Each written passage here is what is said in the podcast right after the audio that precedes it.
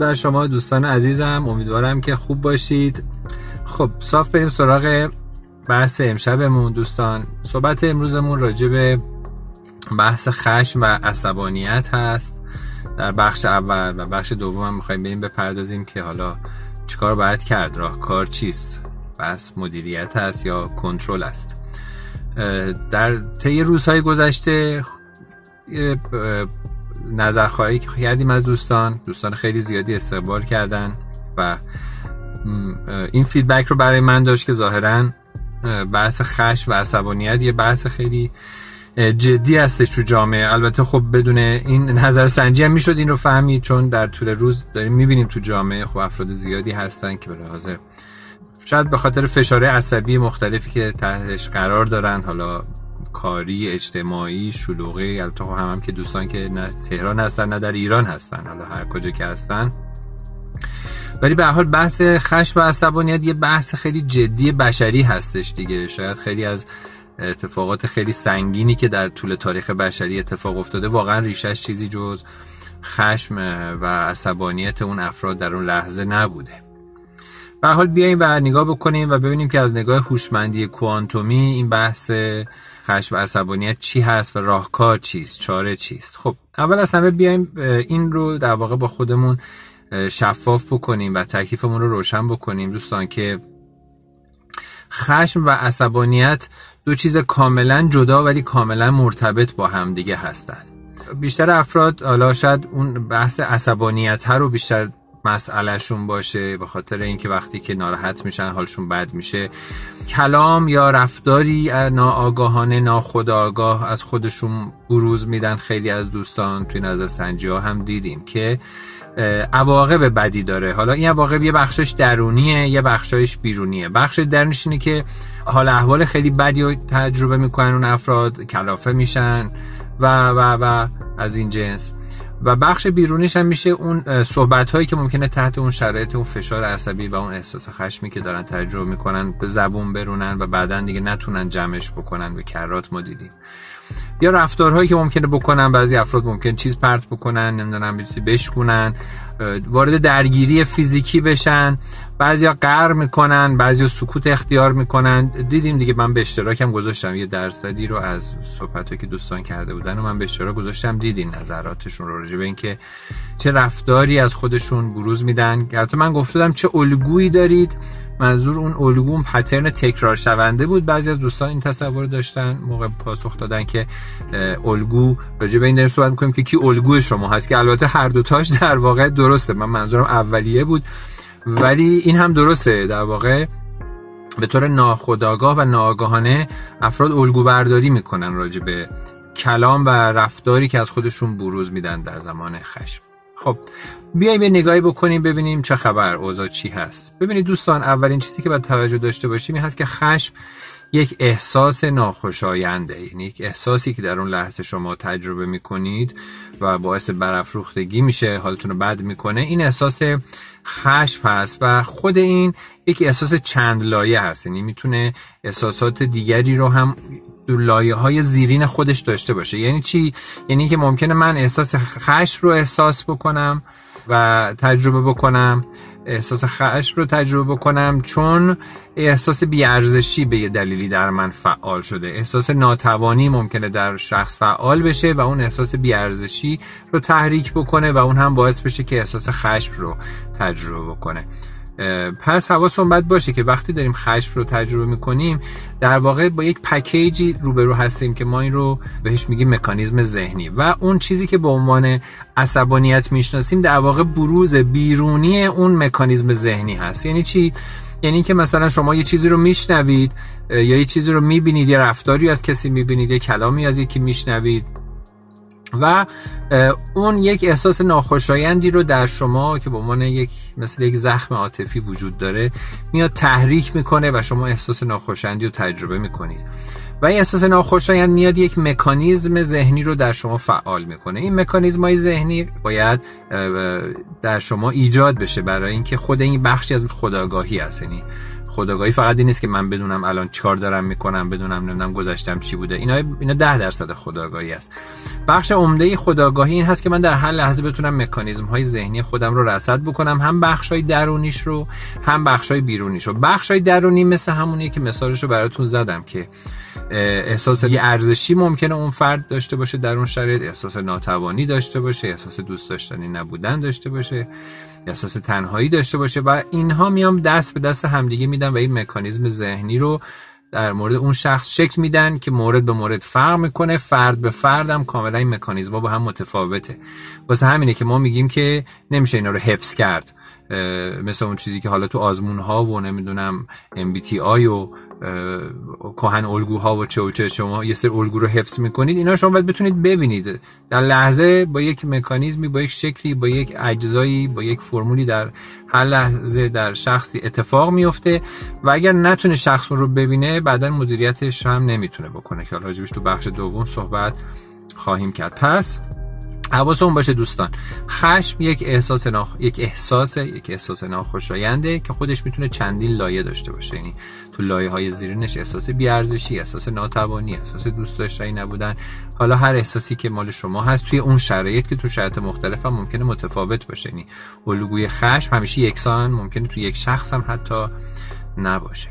و بعد گفتگوهای ذهنی که به اون قضیه مرتبطه. و وقتی میگیم مکانیزم ذهنی یه سری افکار و گفتگوهای ذهنی هم به اون قضیه مرتبط هستش. چه گفتگوهای ذهنی من پشت این داستان دارم؟ باید بتونم اینا رو ببینم چون اونا به من سر نخ میده که احساسی که دارم تجربه می‌کنم از کجا داره میاد و اون قسمت های بعد از اون اون مکانیزم های بیرونی مثل کلامی که من دارم به کار می‌برم ناآگاهانه مثل اینکه ممکن نفر پرخاش بکنه یک نفر کلمات توهین آمیز راجع به دیگران به کار ببره یا بعضی اصلا کلمات توهین آمیز راجع به خودشون به کار می‌برن.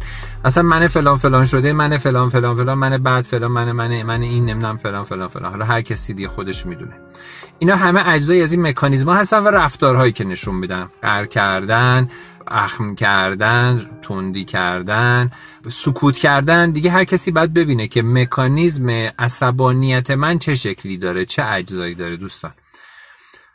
پس اگر بتونیم واقعا بفهمیم که چیکار باید با راجب خشممون بکنیم تا شکلش تغییر بکنه گام اولش دوستان خداگاهی است. من بتونم ببینم که اصلا چه شکلیه واقعا چه اتفاقی داره در من میفته. دقیقا چه احساسی رو دارم تجربه می‌کنم. دقیقا چه گفتگوهای ذهنی در ذهن من جریان پیدا می‌کنه وقتی که من خشمگین میشم. اینا خیلی خیلی مهمه.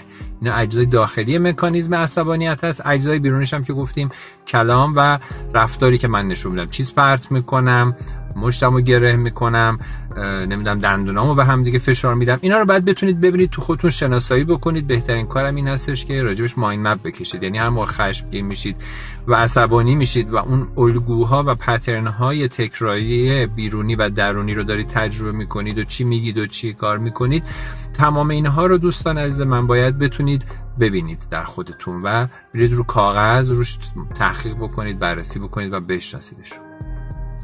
پس یه جنبندی بکنم بخش اولو خشم یک احساسه که بخشی از یک مکانیزم بزرگتریه به نام عصبانیت. عصبانیت یک مکانیزم ذهنیه که هم فکر و احساس در درونش وجود داره که حالا در مورد هر کسی یه شکلیه هر کی عصبانی میشه ممکنه یه فکرایی پیش خودش بکنه یه مجموعه از احساسات رو تجربه کنه که بعد مال خودتون رو بتونید شناسایی کنید و رو کاغذ بیارید تا بتونید بشناسیدش.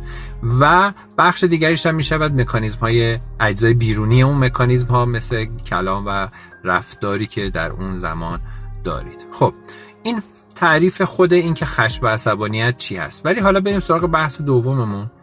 که باید اینو کنترل بکنیم یا مدیریت بکنیم و اصلا فرق این دوتا چیست. ببینید دوستان افراد مختلف همونطوری که باز دوباره توی پست ها هم دیدید دوستانتون به اشتراک گذاشته بودن روش های مختلفی رو دارن برای عمدتا کنترل کردن خشمشون. یعنی بیشتر روش هایی که من می‌بینم دوستان دارن انسان ها دارن. روش های کنترلی هست. روش کنترلی روش سرکوبیه در واقع. یعنی هر چیزی که فقط به بروز قسمت بیرونیش می‌پردازه. یعنی که چی؟ یعنی که من دارم فقط یه جوری خودم رو به زور آروم می‌کنم. حالا این آروم کردن یا اینکه مثلا میرم مدیتیشن می‌کنم نمی‌دونم تنفس می‌کنم یا اینکه فقط قسمت های بیرونی شو دارم کنترل می‌کنم. یعنی که دلم می‌خواد بگیرم کله طرفو بکنم ولی اینو سرکوب می‌کنم تو خودم و به زور بهش لبخند می‌زنم. این میشه روش کنترلی. هر روشی که دارید که به ریشه ها نمی‌پردازه و فقط به طور مقطعی داره ظاهر داستان رو تغییر میده یا اینکه به زور فقط دارم احساس ناخوشایند رو تو خودم سرکوب می‌کنم که نبینمش حالا دارو هست نمی‌دونم سیگار می‌کشم میرم فقط فریاد می‌زنم. به دلیل اینکه به ریشه ها نمی‌پردازه دوستان یک روش کنترلی به حساب میاد و اشکالش اینه که تمام روش های کنترلی بهاهای سنگینی برای ما دارن و بزرگترین بهایی که دارن صدمه زدن به سلامتی ما هست دوستان. یعنی کسی که داره عصبانیت رو تو خودش سرکوب می‌کنه خشم رو تو خودش سرکوب می‌کنه داره در دراز مدت تو پستام توضیح دادم. به سلامت خودش صدمه می‌زنه. بیماری های سایکوسوماتیک بیماری های روانتنی مختلف در انتظار این افراد هست. شاید نه به زودی ولی به طور قطع در انتظار اون شخص هست.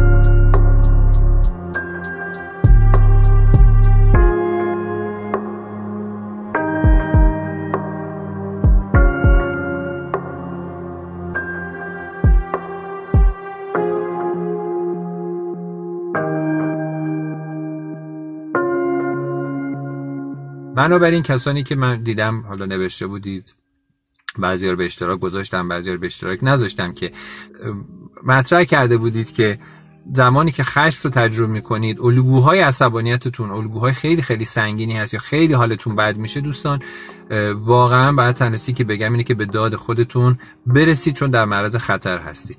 بهای دیگری که روش های کنترلی داره اینه که خیلی در واقع با چون این رو ریشهکن نمی‌کنه و با جلوی تکرار دوباره این داستان رو نمی‌گیره. در نتیجه هر دفعه داره اتفاق میفته و خیلی موقع ها من بهایی از جنس وچه و جنس تصویر ذهنی و جنس پرسونال برندم دم. یعنی دارم تصویر ذهنی خودم رو در ذهن دیگران تخریب می‌کنم. خودم رو یا آدم عصبانی یا آدم شاکی یا آدم غیر قابل کنترل یا آدم غیر منطقی و و و دارم تصویر می‌کنم در ذهن دیگران عزیزان.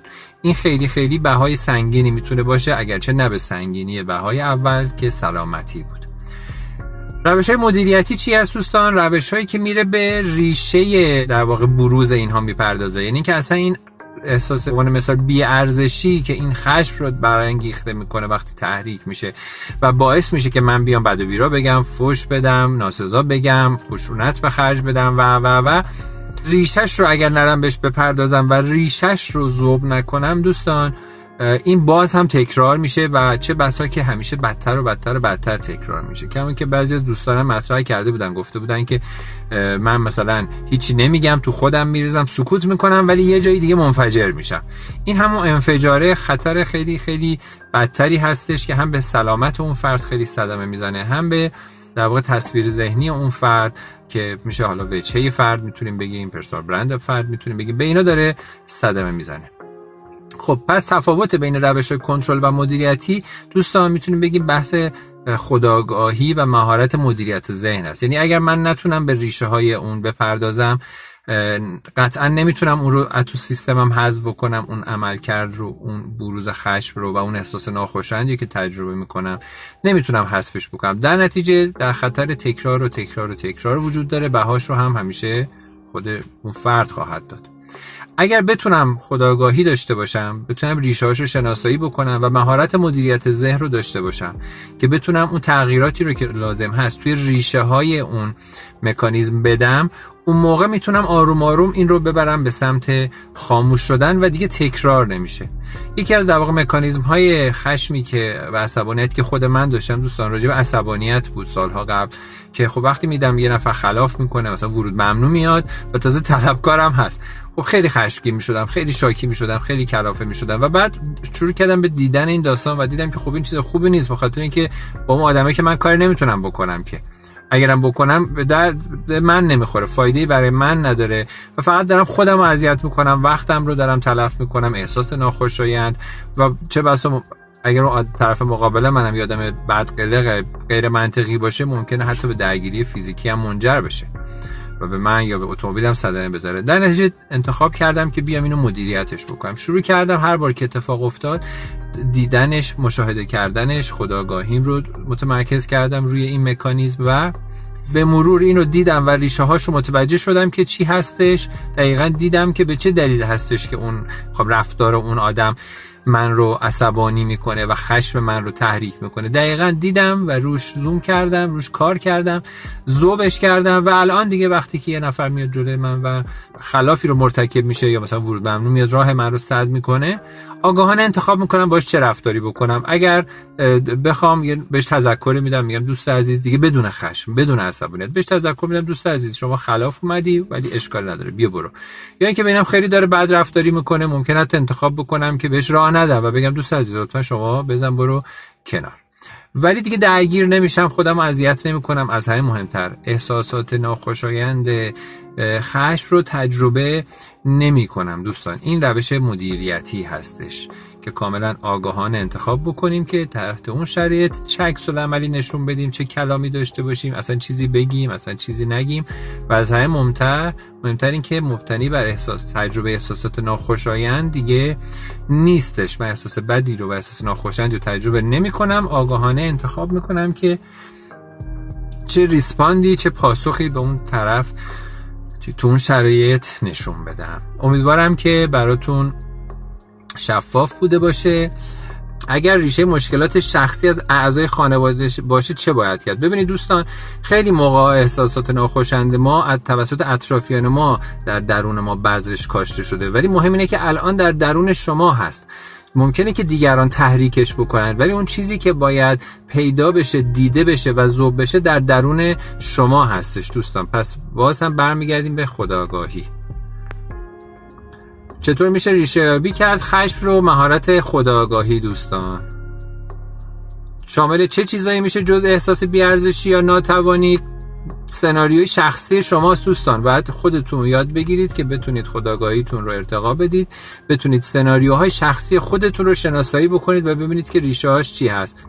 دوستان میگن به شدت سکوت می‌کنم ولی بعد چندین ساعت به یک باره بروز میدم. چه کنم؟ برای کنترل این نوع عصبانیت. دقیقا هم که توضیح دادم. باید خداگاهیتون ارتقا بدید ریشه رو شناسایی کنید مهارت مدیریت ذهن داشته باشید تا بتونید ریشه رو ذوب بکنید. بعد دیگه اتفاق نمیفته اصلا یعنی دیگه اصلا کسی به بعضی مدت دیگه کسی نمی‌تونه عصبانیتون بکنه. هر کاری بکنن لبخند می‌زنید. می‌تونید آگاهانه انتخاب بکنید که چه پاسخی بهشون بدهید. خداگاهی یک پروسه زمانبر است. لذا ممکن است فردی با کمی فشار بیشتر برانگیخته شود اما بعد از خداگاهی با فشار پنجاه هم برانگیخته نمی شود. اما خب بله درسته. شما سعی می‌کنید موقع خشم جواب ندید ولی طرف مقابل می‌ذاره به حساب اینکه حق با اونه. خب به خاطر اینکه شما روش دیگری الان بلد نیستید دوست عزیز بحث همینه که وقتی که انتخاب آگاهانه می‌تونید بکنید می‌تونید انتخاب بکنید که الان واقعا در عین درونتون آرامش دارید ولی یک پاسخ خیلی قاطع به طرف مقابل بدهید. دوستان به من پیغام میدن کتاب معرفی کنید برای خداگاهی. ببینید دوستان هر موقع شما تونستید یه کتابی رو پیدا بکنید که باهاش بتونید شنا یاد بگیرید یا رانندگی یاد بگیرید. اون موقع می‌تونید خداگاهی رو هم یاد بگیرید با کتاب. کتاب کمک می‌کنه ما خودمون هم ریفرنساشو تو دوره معرفی می‌کنیم. ولی یک مهارت هست دوستان خداگاهی مدیریت ذهن اینا مهارت هستن و با تمرین های صحیح زیر نظر مربی که بتونه شما رو هدایت بکنه فقط می‌تونه رشد پیدا بکنه. احساس بیارزشی خشم و کنترل می‌کنه و همینطور عصبانیت رو می‌تونه بله می‌تونه احساس بیارزشی باشه که خشم رو برانگیخته می‌کنه. خشم هم مکانیزم عصبانیت رو برانگیخته می‌کنه. از الگوهای عصبانیت هم دوستان عمدتا از خانواده میاد. یعنی که بچه بودید دیدید مثلا پدرتون عصبانی شده. این رفتار رو می‌کنه. در نتیجه الان ممکنه الگوی عصبانیت شما هم دقیقا مانند پدر یا مادرتون باشه. من خیلی زود عصبانی میشم در حالی که نمی‌خوام عصبانی بشم. هیچ دلش نمی‌خواد عصبانی بشه. البته دوستان بهتون بگم ما عصبانیت آگاهانه خودش می‌تونه یک ابزار قدرتمندی باشه. یعنی یه سری جا لازمه من واقعا خیلی جدی راجع به مسئله با یه شخصی برخورد بکنم. اونجا یک عصبانیت آگاهانه ابزار خیلی قدرتمندی هست ولی موقع من می‌تونم عصبانیت آگاهانه داشته باشم که اون عصبانیت ناآگاهانه رو مدیریتش کرده باشم و حالا انتخاب بکنم که مثل اینکه انتخاب کردم همیشه آروم راه میرم. یه موقع از انتخاب می‌کنم که بدوم. این موقعی هستش که من خداگاهی رو داشته باشم. باز هم تکرار می‌کنم دوستان واقعا این تجربه شخصی من هست چه در مورد زندگی خودم که زمانی که خداگاهیم رو ارتقا دادم واقعا چه تغییرات شگرفی تجربه کردم خصوصا درونی و بیرونی هم که اصلا واقعا دیگه جای گفتن نداره.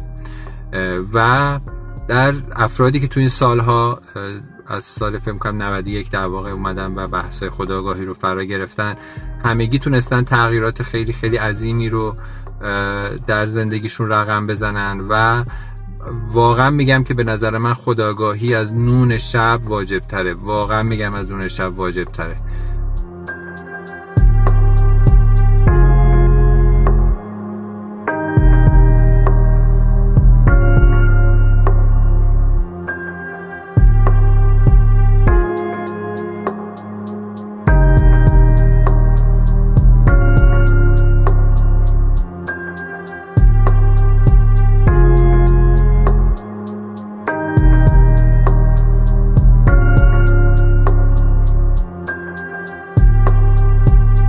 خیلی خیلی پیشنهاد می‌کنم این رو جدی بگیرید. در مورد چاکرای تاج هم کلاس دارید. ما اصلا وارد بحث چاکراها نمیشیم. از نظر ما بحث چاکراها بحث مهمی هست ولی یه بحث کاملا از نظر ما جانبی هست. یعنی شما وقتی خداگاهیتون ارتقا می‌دید خود چاکراهاتون روون میشه ولی شما با بازی کردن با چاکراهاتون ممکنه دچار بازی های خطرناکی بشوید.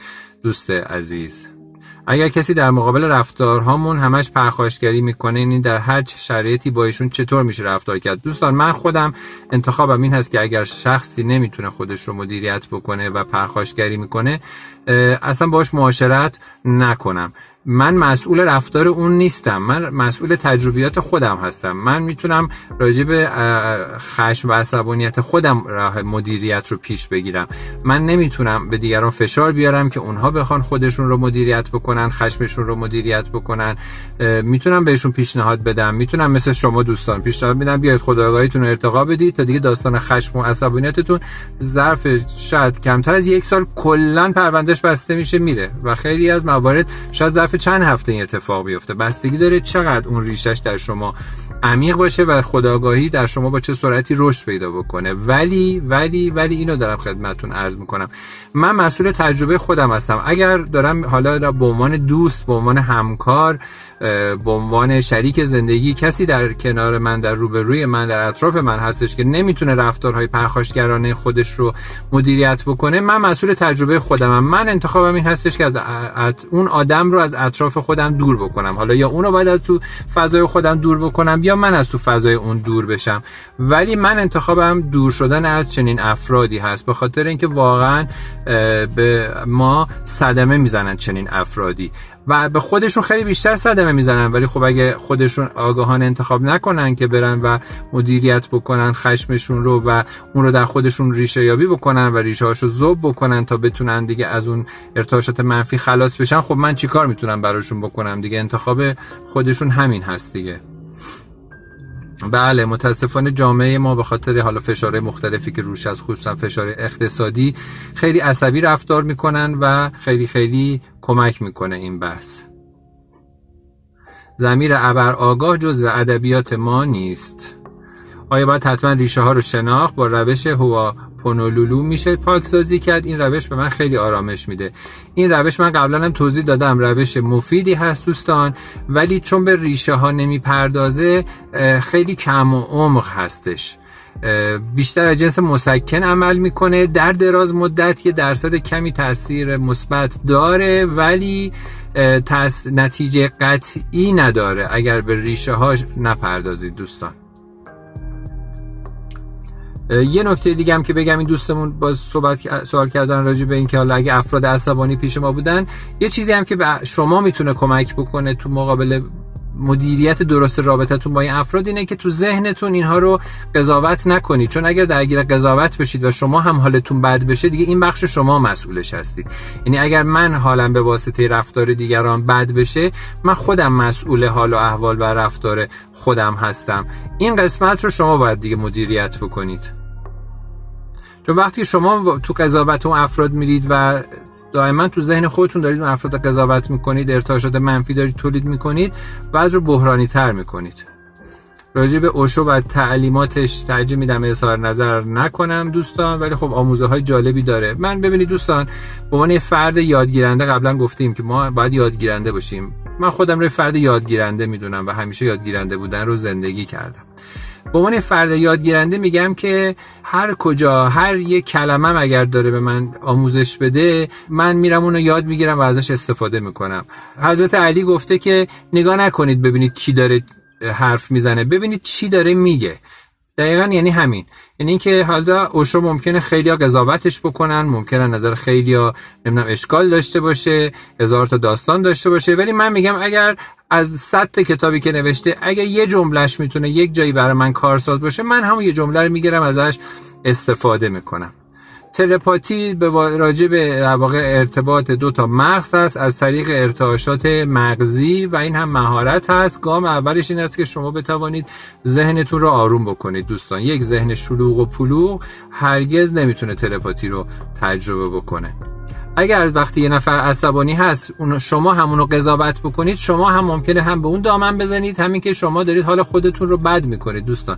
وقتی درگیر قضاوت دیگران میشید شما دارید به خودتون صدمه می‌زنید.